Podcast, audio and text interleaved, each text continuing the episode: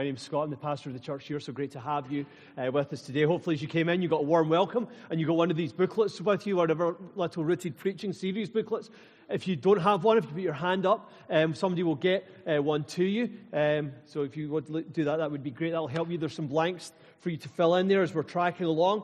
Um, if you grab your Bibles, we're going to we're asking you to juggle a whole bunch of different things this morning. Grab your Bibles and turn to John chapter 4. Uh, John chapter 4 is where we're going to be spending time uh, this morning. Last week, we thought about, we're, as we're working through this rooted preaching series, who are Harvest Glasgow? What are our foundational priorities? We thought about preaching that takes God at His Word. This morning, we're at worship that turns our hearts towards Jesus. That's what we're going to be looking at this morning. So we thought about preaching last week, worship uh, this week. And um, so, John chapter 4 is where we are in your Bibles on the screen if you haven't been able to find that, or if you uh, want to check, check it out on there instead. Um, and we're going to read verses 23 and 24 as we consider what does it mean to have our hearts turned towards Jesus? Why does that matter? And why, and, and why does God call us to do that? Um, so, John uh, chapter 4, 23 to 24. Tell me if you're ready one or two of you, so we're going to just wait. Tell me if you're ready. ready. Excellent. More of you. Excellent. This is what God's word has to say to us this morning. Uh, but there is coming and is now here when the true worshippers will worship the Father in spirit and in truth. For the Father is seeking such people to worship him. God is spirit, and those who worship him must worship in spirit and truth. Let me pray, and then we'll think about these things together. Father, we're so thankful to you for what we've been able to sing. Right now, we ask that you would be exalted over all. You would be exalted over everything in our life. Everything we are prone to make uh, compete with you. Everything we're prone to prioritize instead of you every trouble, every hardship, every pain, everything we have in our lives just now, which would take maybe distract our attention from you and your word just now. Father, we pray that you would help us to, to, to exalt you and to fix our eyes upon you and all of the things we're going to look at this morning. Father, we long for our hearts, or we ought to long for our hearts to turn towards you. Father, we pray that the fruit of this morning would be a fresh desire to worship you for who you are in spirit and in truth, as your word says. For we pray these things in Jesus' name. Amen. Amen. So, um, so last week we thought about um, preaching this morning, we're going to think about worship. And in some ways, this is Gardener's World featuring Scott. Okay, we're going to uh, a little bit, of, a little bit of gardening for you. Okay, so we're going to talk to you about some flowers. Okay, it's rooted, uh, rooted worship is what we're looking at this morning. Rooted preaching last week, rooted worship uh, this morning. We're going to think about. We're going to put, we've got a nice picture of some flowers uh, to put up on the screen uh, for you. There they are. There's some there's some nice flowers for you all to look at. Okay, and so but I want you to, I want you to understand something particular about these flowers, um, which are heliotropic flowers. Okay, heliotropic. Can anyone tell me what heliotropic flower does or is? Hands up, hands up. It's a quiz, it's a quiz, it's a quiz. Yes. They face towards the sun. They actually turn towards the sun. Well done, the horticulturalist. Uh, well done. It's good to have one, in, and every church should have somebody who knows about that. Okay? So a heliotropic flower is one that turns, actually turns to face the sun. It kind of randomly, in nighttime when the sun goes down, it looks a bunch of different directions. But when the sun is up, it fixes, it turns to fix its attention and its direction towards the sun. That is different from, okay, okay, we're going to test your knowledge. Okay, Rebecca, come and join us. No, I'm just kidding. Um, you'd love that, right? What's a phototropic flower?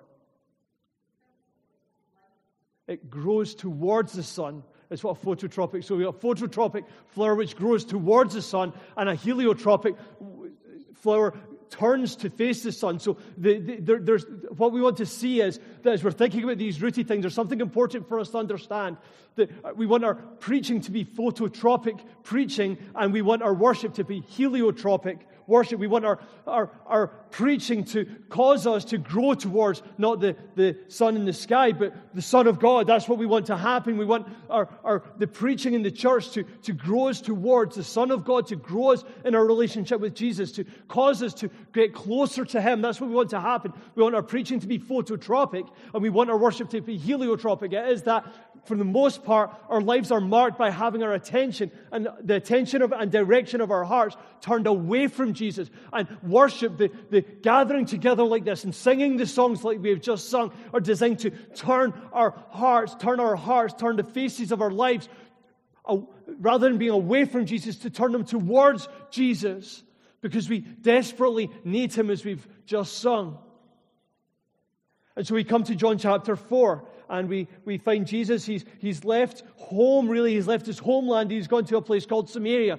And he's traveled, he's traveled some way. And it says he, at the beginning of chapter 4, just if you want to just flick through this a little bit, back at the beginning of John chapter 4, it says he's, he's left and he's tired. He, and he rests by a well round about noon, which is the, round about the hottest part of the day. Certainly the heat of the day is starting to, to tell. And then along comes this woman who comes along by herself, carrying water jars to fill with water. She, she, and this woman is from Samaria. Uh, John 4 tells us a, woman's, a Samaritan woman. There's two, if there's two adjectives to describe the kind of person that Jesus should not have been speaking to culturally, they would be Samaritan and female. Those were the two things. So Jesus should have, would have had no business speaking to them. And when the disciples come back in a little while, the disciples have taken off to go and look for some food and some, so, so, something to kind of sustain them a little bit. And, and when they come back, they say, Why are you talking to a woman? Wait, wait, wait. Why are you talking to a Samaritan woman? Okay, they, they, they have an issue with that because there was a massive cultural issue with Jews speaking to Samaritans. A couple of notes on the women, women real quickly. She was alone in the hottest part of the day, coming to do this job that all of the women would, all of the women of, their, of the town that she belonged to would have done and normally would have done together. What that means is she either didn't consider herself or more likely wasn't made welcome in the company of the, the other ladies who would have drawn water earlier or in the cooler part of the day.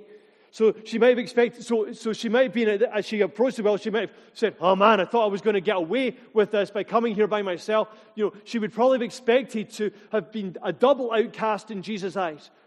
Not sufficient of the rejection of having to travel there by herself, more rejection when she got by the well by having a dude who was sat there ignoring her. That's probably what she approached it thinking. More, so expecting more rejection to stoke her sense of ruin. More we find out as, as Jesus does interact with her and does Jesus does have the conversation with her that she had multiple husbands and is in a relationship at that present moment with a man who is not her husband. All of this made up for a recipe of, for rejection in, in her town uh, and a surprise at the acceptance that she receives from Jesus. Why would he let someone like me approach someone like him? Why would he let someone like me approach someone like him? And in a lot of ways, that's the foundational question of our worship. When we come to Jesus, the foundational question we all need to ask, we all get to ask, we all ought to ask is why would someone like him, why would someone like me, why would he let someone like me approach someone like him? Why would he, the sovereign creator of the universe, the, the one who holds the stars in his hands, the one who rules over all things in righteousness and justice, who exists in perfect holiness, why would he, so why would someone like him, like someone like me, approach someone like him? Why would he do that? That's the foundational question. Why would he let someone like you approach someone like him? In many ways, that should be the starting point of our worship, to see the discrepancy. That should be the starting point of my worship, to see the discrepancy, the massive gap that exists between my life and His, His holiness and mine. Why would Jesus let someone like me approach someone like Him? Yeah, he does. And worship gives us the opportunity to grab hold of that reality that we get to draw near to Jesus. We get to sing songs to him and about him, about how awesome he is and how amazed we are that he would work in our, work in our lives and to pour all of that out to him. That's what we have just got to do for the last half an hour. Have we taken, uh, the challenge question, have you made the most of the opportunity you have to express to Jesus in the last half hour all that he means to you? That's what we get to do every time we, get, we gather like this. We get together to, to express to Jesus how amazed we are about what he has done, how awesome we think he is, and how glad we are that he's been at work in our lives. And pour all of that out as we call out to him in an expression of how amazing we think he is. We, we cry out to him as an expression of our need, and we get to do that with one another. And we get to do that for the person beside us who is struggling to do that so that they can hear us doing that. That's why we come, that's what we talk about corporate worship. We do it together as a church family. In many ways, the woman is a parable of gospel reach. Of all the rejected, of all the rejected Samaritans, she epitomized the most rejected. Samaritans were rejected by the Jews, but she was rejected by the Jews and her, and her own people, the Samaritans lost, broken, and rejected. And, and if we take a real look at our, at our hearts, that's how we all come to Jesus lost, broken, and rejected. Now, our tendency here might be to identify, our tendency, if we were speaking to the Samaritan woman, might be to offer her some practical guidance or some practical help. Here's some helpful advice. Here's some, a little bit of coaching, a little bit of help you out with this. Our tendency here might be to identify a couple of practical steps she can make to clean up her act. Couple of issues, you know, maybe identify, here's, we've, uh, maybe, you know, as we're speaking to you, maybe identified a couple of issues you might want to fix. Maybe it's a nationality issue. You're a Samaritan, you know, maybe you can do something about it. Maybe you need, a, maybe you need to just change your passport. Maybe you need a new passport. Move to Jerusalem and change your identity. Move somewhere else and change your identity. Maybe that would be it. Or, or maybe it's a moral issue. Maybe it's a moral issue we identify. Mend your ways, you know, clean up your act a little bit.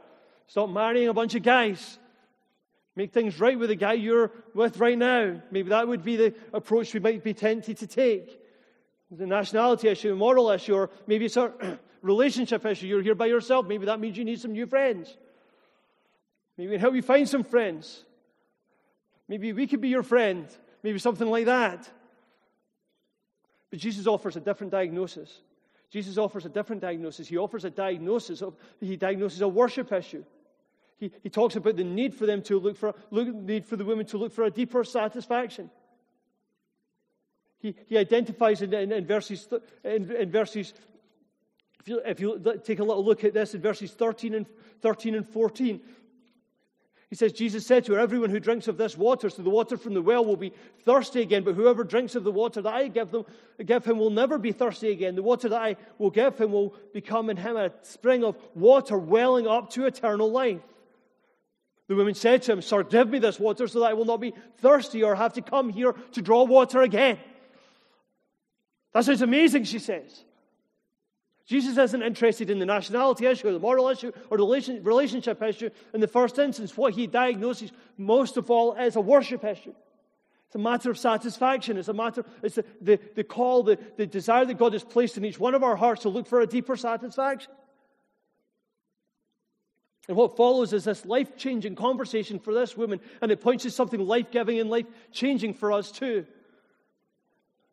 Your greatest, my greatest need is to worship in such a way as demonstrates that our hearts have been turned towards Jesus, that we have found a deeper satisfaction in God, our Savior. It's why one of the most pressing gospel needs we have, and one of the most precious gifts the local church can give us, is this worship that turns our hearts towards Jesus. As we said, everyone's heart is turned towards something in worship right now. Yours is. Your heart is turned towards something in worship right now.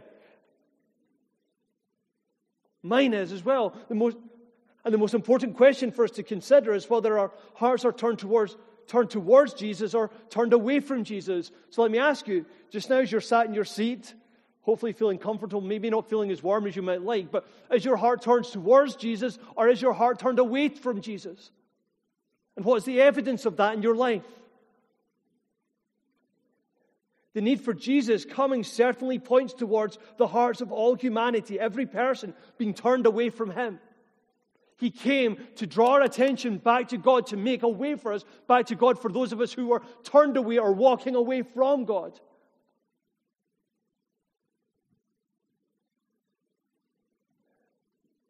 Our hearts tend, rather than being turned towards Jesus, our hearts tend to be, towards being turned towards success or stuff or people or similar. That's how our hearts seem to work.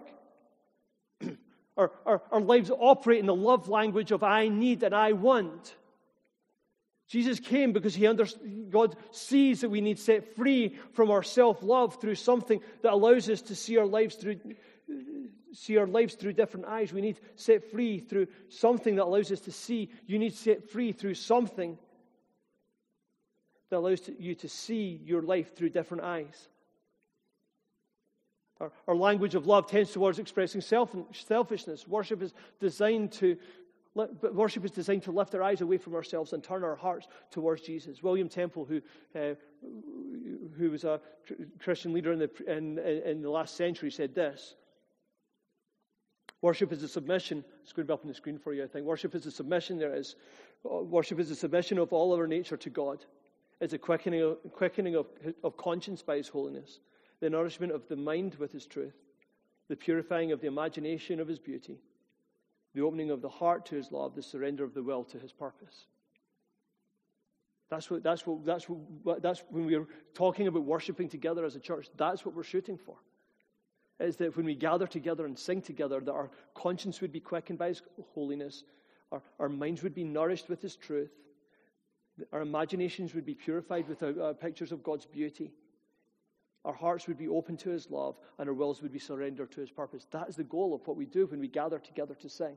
That's the goal of the songs you've just sung in your life, whether you realize that or not is to free yourself from yourself in order to be able to focus your lives and hearts upon Jesus. Don't know what you think about when you think about idolatry. I don't know if you think about a chubby statue in the corner of a living room as some kind of um, as some kind of um, aesthetic effect. We do tend to think of those, we, we think about idolatry as something to do with some kind of statue, which, when it was really more about a heart state or we think about it as a carved object, when actually idolatry in the, in, in the Bible is defined by, by things we care about more than God. We make idols of it. We make, and, and, and the reality is this we make idols out of, out of anything we allow to compete with God. So, whatever it is your heart is turned away from Jesus and, and turned towards, even if it's just a marginal thing, there's an idolatry in your life that you need to be watchful for and wary of. We make idols out of anything we allow to compete with God. That's what that's the reality the Bible talks us, t- tells us about the idolatry that we are prone to have in our hearts. That's why Jesus offers the worship diagnosis in the woman, and it's why we need to be given the same direction. Because worship that turns our hearts towards Jesus is a matter of, well, urgency. That's what, when we jump back into verse 23 now, with all of that, those things said, that we worship that turns our hearts towards Jesus is, first of all, a matter of urgency. Look what it says. But the hour is coming and is now and is now here. It's now here. The hour is coming and is now here. There's an urgency. It's a matter of urgency to have our hearts turned towards Jesus. The clock is ticking. Eternity awaits. Jesus confronts the confusion that idolatry causes our hearts. There is a time to make a decision about what is worth most to us, what we give worship to. That's worth, worship, by the way, is where we get the word worship from. There's, there's a time to do that, and it's today. There's a time to do that, and it's urgent. There's a time to do it, and it is now to decide what do you make of Jesus and to have your heart, the, your heart turned back towards Him.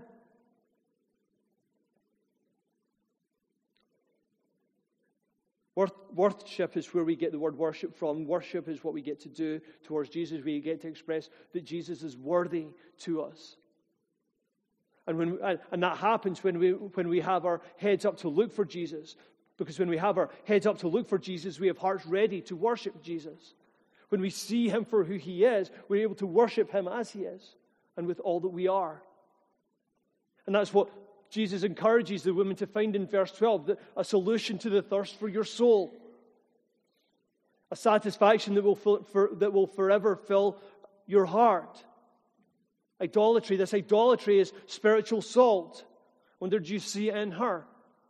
This woman who came alone by herself, broken and lost and rejected.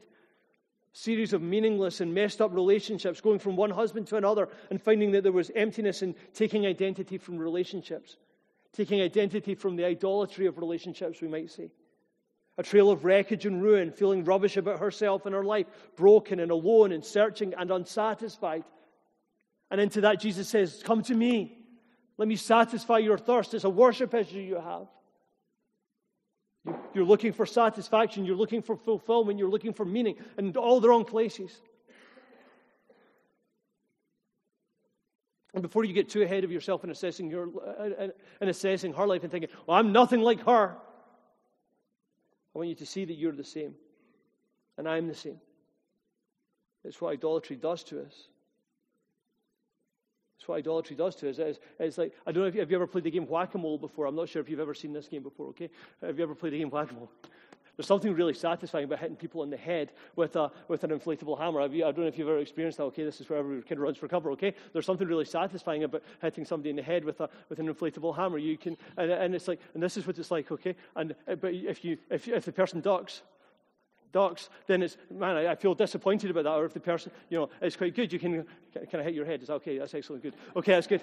That was, that was, thank you so much. That was so satisfying to do that. Okay, it's like satisfaction whack-a-mole. We, we, we are looking around and it's like, oh, this is going to satisfy me. You, you think, well, if I can just hit that with my life, then it's going to be okay.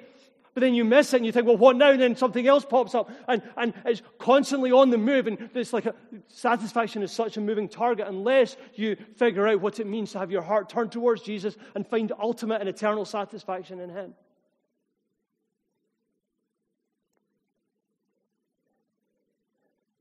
Satisfaction whack-a-mole. That's what idolatry creates within us. We can't quite seem to hit it. But it doesn't have to be like that. That's what, that's, what, worship, that's what, worship, what worshiping together is designed to remind us. It doesn't have to be like that. Jesus' coming has changed it all. Jesus says it's coming. That's him talking about the eternal promise where we will get to worship God for eternity. So the, what, think about it this way. What we got to do this morning was like a warm up or a practice or training for when we get to do that day without end. Worship now is preparation for eternity. It is coming, but more than that, it is now here.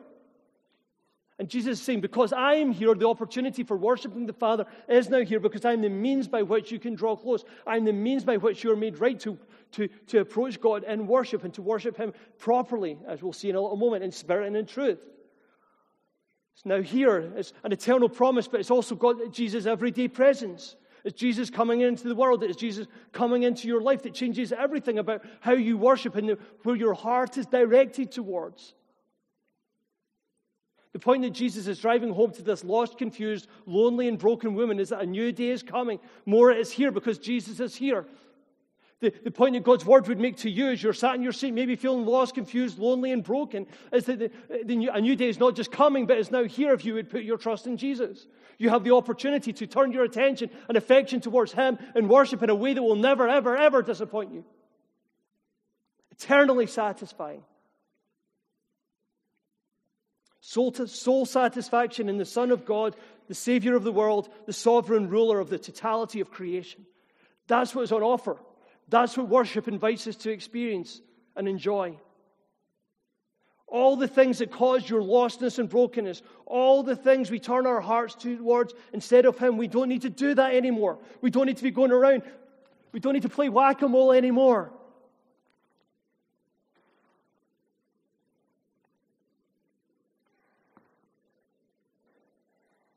The ignorance that comes from ignoring God and preference for other things doesn't need to be the case anymore for you. The, diagnosing, the diagnosis that our preaching and our songs are designed to unite to offer as a diagnosis of false worship with the goal of fixing our hearts on the only one who is worthy. That's what we are aiming for. That's what we are running after as a church here. To diagnose false worship with the goal of fixing your heart on the only one who is worthy. And the goal is to connect lost and broken and sinful people with God who loves them, can bear all they bring them, and save them, and is all we need. That's the goal to connect you to Jesus, to direct you towards Him, to have the, the, your life growing towards Him and your heart turned back towards Him. It's an amazing thing that we get to be part of a church family because we get that means we get to help one another see how desperately we need Jesus. I need you to tell me how desperately I need Jesus. You need the person sitting next to you to tell you, to remind you how desperately you need Jesus, to turn your attention, to turn your heart towards Him. So, so when it comes to the songs that we sing, we want those songs to, that we sing to help you cry out to Jesus, to cling more tightly to Jesus, to change your heart so that it's closer to Jesus. Because we understand that when we worship Jesus, there is a taste of eternity about it. We want you to have a taste of eternity when we gather together to worship with one another. The time to worship Jesus is now in preparation and as proof of his eternal promise at work in us. So not just a, but not just a matter of urgency. It is, it is more than that. It's also a matter, it is, also evidence of my authenticity. It's evidence of my authenticity. Second of all, It's evidence of my authenticity. Look what it says God, um, but the hour is coming and is now here when the true worshippers will worship the Father in spirit and in truth. It's evidence of the authenticity. There's something about being true worshippers here. So uh, we might ask the question does that mean it's possible to be an inauthentic worshipper or for our worship to be false? Jesus says so. It talks about true worshippers here. So the idea would be that there's also, uh, what's the opposite of true? Somebody help me? False worshippers. That seems that's the implication, right? So it's not just true worshippers, but false worshippers. True worship centers our hearts upon Jesus and is expressed from a heart that has been changed by Jesus.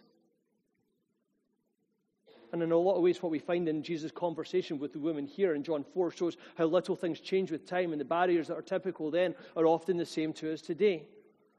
Just have a little look back to let's start back at verse 20 of chapter 4. Hopefully you're still you still got John 4 open.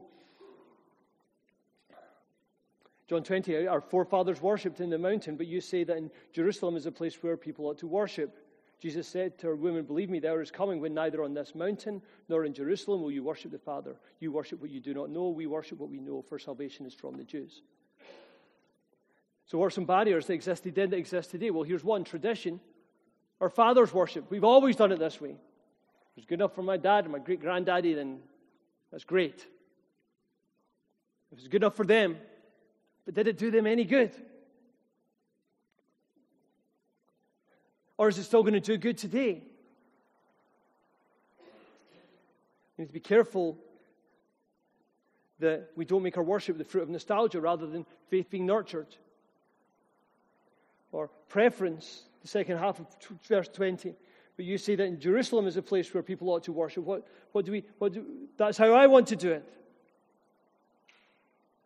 There's a danger of preference. This is obviously on a more global scale, but even in, in our own hearts, there's a, tendency, a tendency towards preference. We'll only sing the songs with the tune we like, rather than the words that mean something. The music is a vehicle to the words, and, we, and, and so we, we sing the words. I, I like, don't like this tune. Is, is not a good substitute for I need to sing these words. Or place, so tradition, maybe preference, maybe place. A lot of people get tied up and hung up in a building. I need to go to the building. Well, Jesus says it's not a mountain or a holy city. A place can't bring you closer to God. Only the person of Jesus can.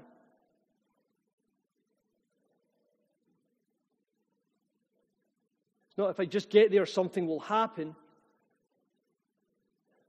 It's if I can just get to Jesus, everything will change not place, it's Jesus. That's the. So it's not tradition, it's not preference, it's not place. There's the, these barriers. Jesus is saying, all these barriers have been, are being taken away. You can worship the Father through me.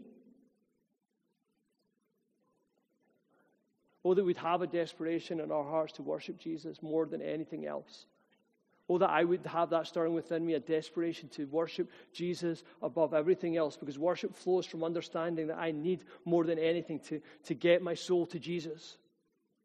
I need more, more than anything to press in and to lean into Him. So let me ask you is God the Father, if God is looking for true worshippers, if, if there's a matter of true or false worship, is it real? Is your worship real? Are you really worshiping Jesus? Is your worship a welling up and overflowing of what Jesus has done as in, uh, uh, and is doing in your life? Or are you just going through the motions?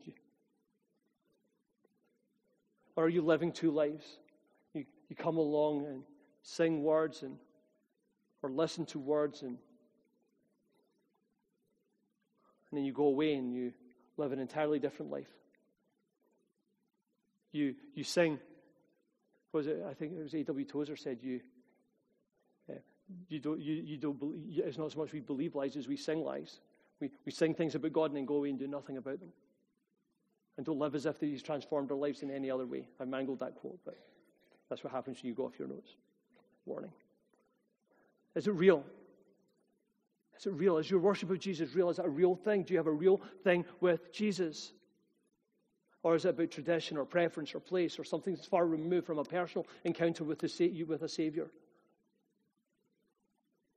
You say, well, you know, I, I, I can't really sing all that well. well that's, that's to miss the point. It's not about being a great singer, it's learning to be a grateful singer. I'm not really sure I'm really excited about the, the music. You know, music really isn't my thing. It's, it's not really about loving the music, it's loving God's mercy. I don't really know what to do. I'm not sure. I'm not, I'm not sure when, when I clap my hands, when I, when I raise my hands. What, what, what, what, what do, listen, it's not, a, it's not a performance. It's longing for a personal encounter with Jesus Christ. We can all learn to be grateful singers. We can all learn to love God's mercy. We can all long for a personal encounter with Jesus. And, and, at Harvest Glasgow, we long for urgency and, authenticity in our worship. We want you to lean in, cry out, sing loud, clap hands, raise hands as if you were holding hands with one another, united in worship of Jesus Christ as you lift high his name. We long for worship that turns hearts towards Jesus because that kind of worship, that kind of worship is, is God's priority, third of all. That kind of worship is God's priority. Look what it says God is looking for those true worshippers. God is seeking people who will sing of his salvation and live lives that glorify his Son. True worshippers will worship the Father in spirit and in truth. For last part of verse 23 for the Father is seeking such, pe- such people to worship him. God is looking for people like that. Isn't that an amazing thing? That God would be seeking, actively looking for people desiring to possess, seeking out people who will worship him in spirit and in truth, who will be true worshippers. He's looking for that. He's searching it out. His eyes are looking over the world to see and to, to identify people who are worshiping with that, those characteristic worship things. It's a pretty remarkable statement when you think about it. The sense is of God actively looking, He is searching our hearts in the process of seeking out people who would set their hearts on Him. So when He looks at your heart, what does He find? Does He find a heart that is turned towards Jesus? Does He find a heart that is, that is captivated by Him? Because He's looking around His creation to see whose hearts are captivated by His glory. And the word seeking, there's an urgency about this. There's a, there's a characteristic about this which is marked by some kind of desire he wants people to worship, not because he needs us to, but because we have our worship need. We are the, we are the Samaritan woman.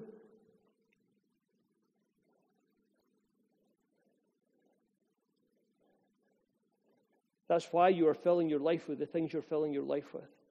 It's what makes you, your life like that of the Samaritan woman. The need for worship, the worship part that God has, the God the Creator has wired us with, means, means that the worship component, the worship part of us, is something that needs to be fed. Verse 13, Jesus said, has already said to the woman, if you, if you drink from something other than Him, you will be thirsty again. And isn't that true? That's the whack a mole thing. That's the satisfaction, the, the lack of satisfaction thing. It's the, it's the idolatry piece. It's that we, we, if we try to drink from something other than Jesus, we're going to be thirsty again. But in Jesus, God offers us the water that means we will never thirst for soul satisfaction ever. And by ever, we mean eternally. So, so we have, in essence, an answer to the question about what God is looking for from us and, and therefore what the eternal goal of your life is. It's worship. Do you ever wonder what the purpose of your life is? Do you ever wonder where your life is heading and what the meaning of your life is? Well, this is describing it for us. The meaning of your life is worship, is giving worth to God. And ultimately, we worship because He is worthy, and to do otherwise is to undermine the purpose for which we were created and the practical wisdom of the universe. John Newton, who was a great hymn writer who wrote the words to Amazing Grace, simply said this is going to be up on the screen for you as well. When I see thee as thou art, I'll praise thee as I ought. God, when, I'll, when I see you as you are, I'll praise you as I ought. When we have a clearer view of who God is, then we are free to worship Him from worship Him as He is that's the practical wisdom of the universe. When we begin to understand who God is, we begin to worship Him as we should. Worship in the local church should serve that great aim. It should point me toward the truth about God and His glory and holiness. Direct me to the blessing of knowing His love, grace, and mercy. And cause me to rejoice at the marvelous mystery that God would have any interest whatsoever in working in the life of someone like me. Worship reminds me that God wasn't made for me, but I was made for Him, and the meaning of my life is found in making as much of Him as possible. We get to invest our lives in making as much of Jesus Christ as possible. Are you invested in that great task? If that's what God is looking for, if that's what God is looking for, is that not what you long?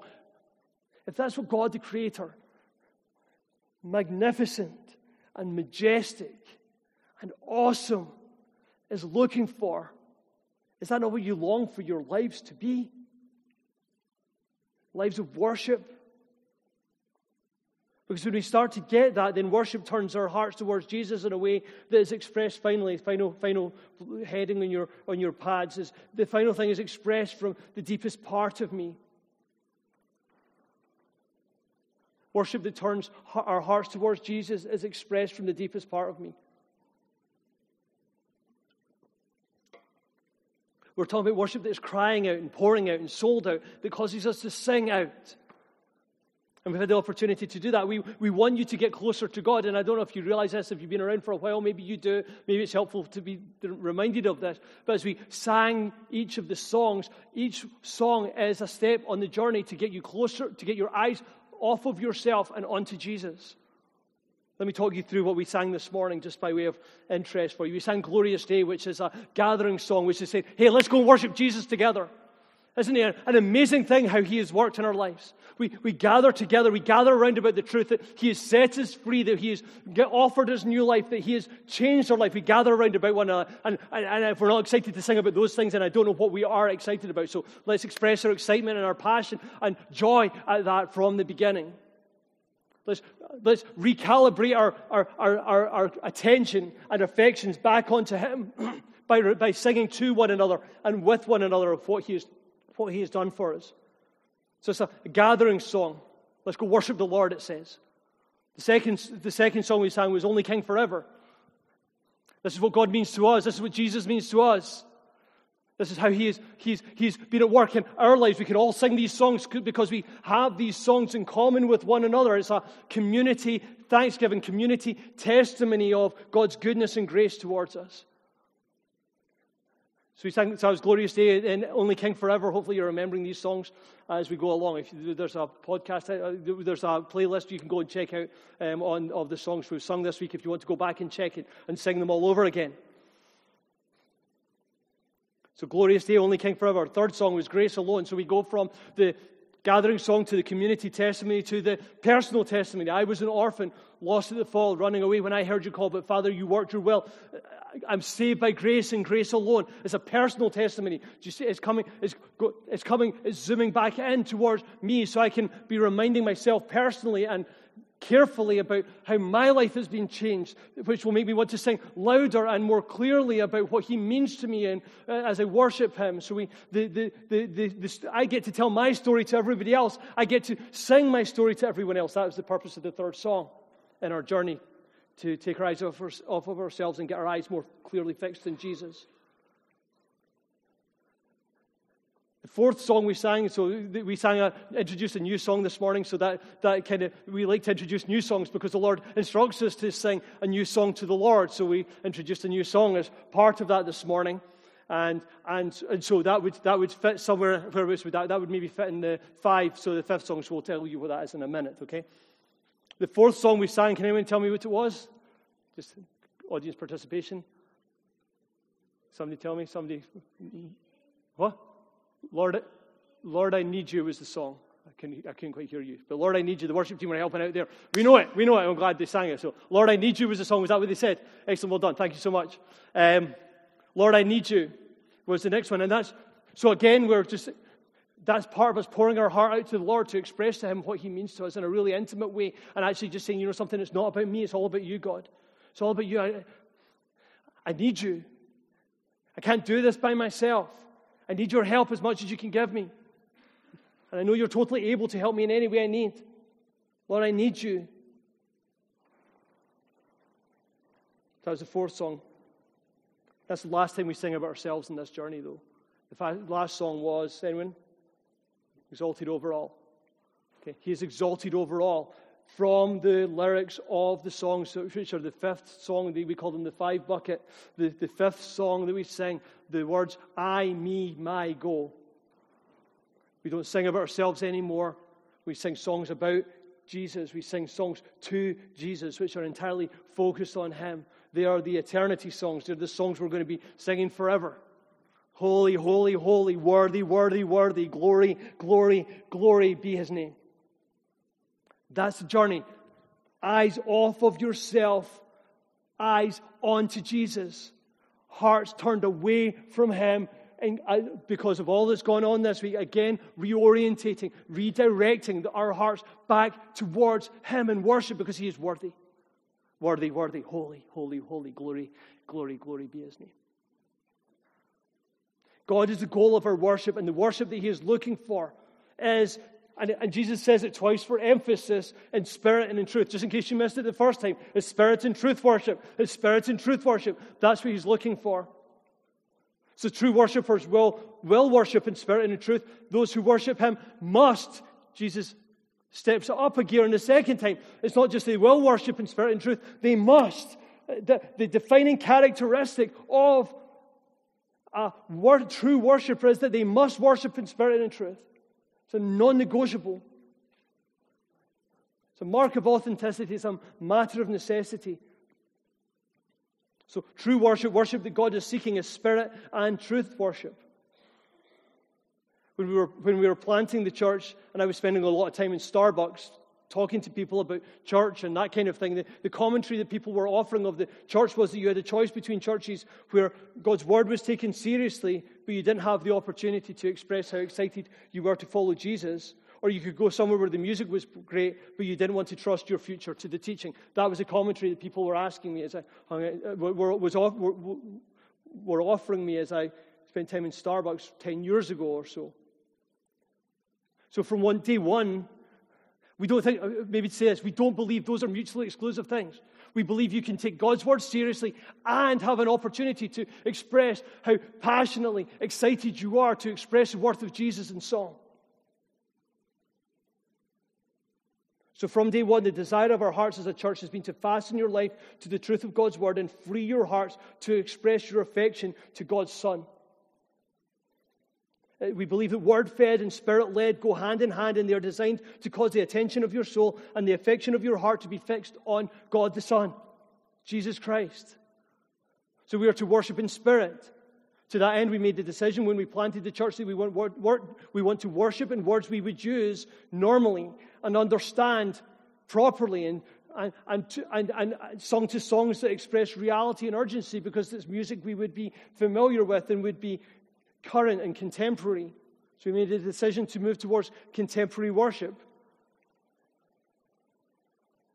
We, we understand that it's a step of faith to sing that your satisfaction is in Jesus more than anything else. So, so we, I know that I need this, and I, I believe that you need this. We need worship that engages our affections, that will seldom feel safe. Because when we feel safe and comfortable in what we're singing, then it means, we, it means we are, uh, the danger is we have made an idol about what people think about us and how we, we need to be drawn out. Worship needs to be drawn out of us. So, singing with our affections engaged will always feel like stepping out of a comfort zone. It will always involve singing a little louder than we normally would. It might involve us clapping our hands because we would never do that normally. It might involve us raising our hands because we see things in God's Word that direct us towards doing those things. And we want to, and we want, and we want to have, a, and we have a freedom from that, not because of what people think about us, but, but, but because of how God's word directs us.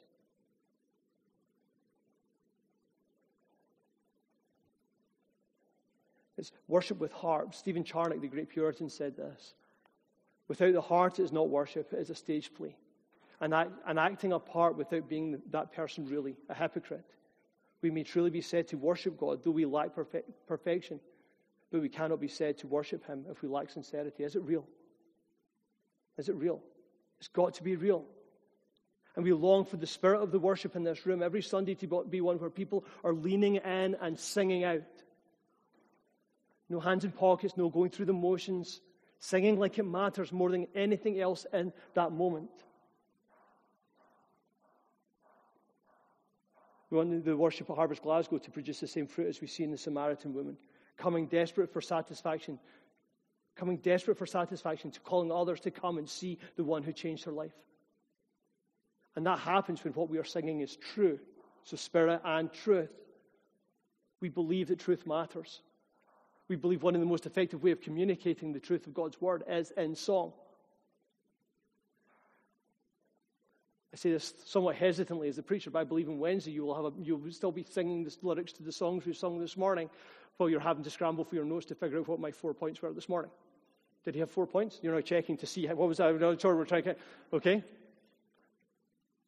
It's one of the best. God, God has wired us to have music as part of who we are, as a way to remember things. It's why when the song comes on from 1992 that you remember, if you're old, born then, okay, I understand I'm aging myself, you, you, from years ago, from when you were a youth, okay, let's, let's back up. Okay, the song that was on the radio when you were a youth, you know it word for word. Okay, hands up if you have that experience. It comes on the radio and it's like, man, I didn't know I had this good a memory. I don't normally have this good a memory. God has made us that way. And, and, and so, therefore, the songs that we sing are massively important. And it's massively important that they are true. So, we don't want to be singing songs that aren't true or have capacity to create confusion. We want you to be singing about the gospel and the cross and the glory of God. That's what we want to be singing about. We want you to be singing God's word. We call it scripture memory by stealth. So we want you to be singing God's word with one uh, another, singing God's word in a way that His word is abiding within you as a result of the songs that we sing.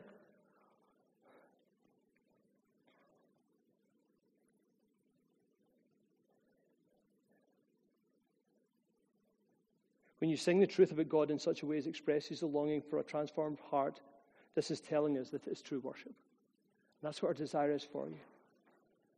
So we long for worship that turns your hearts back towards Jesus. That's what we long for.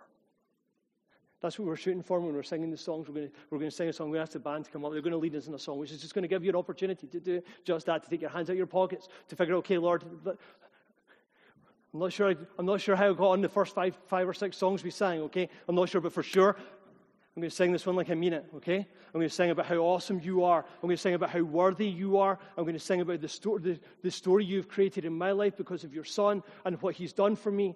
That you're awesome and you're holy and you've changed me. And we're going to have an opportunity to sing that at the top. Of, uh, everyone say after me at the top of our voices. After three, one, two, three, at the top of our voices, okay? That's what we're going to go for. That was hard to say together, I realized. Did not pull that off. That's what we're shooting for at the top of our voices. So let's stand so we're ready to sing. I'm going to pray.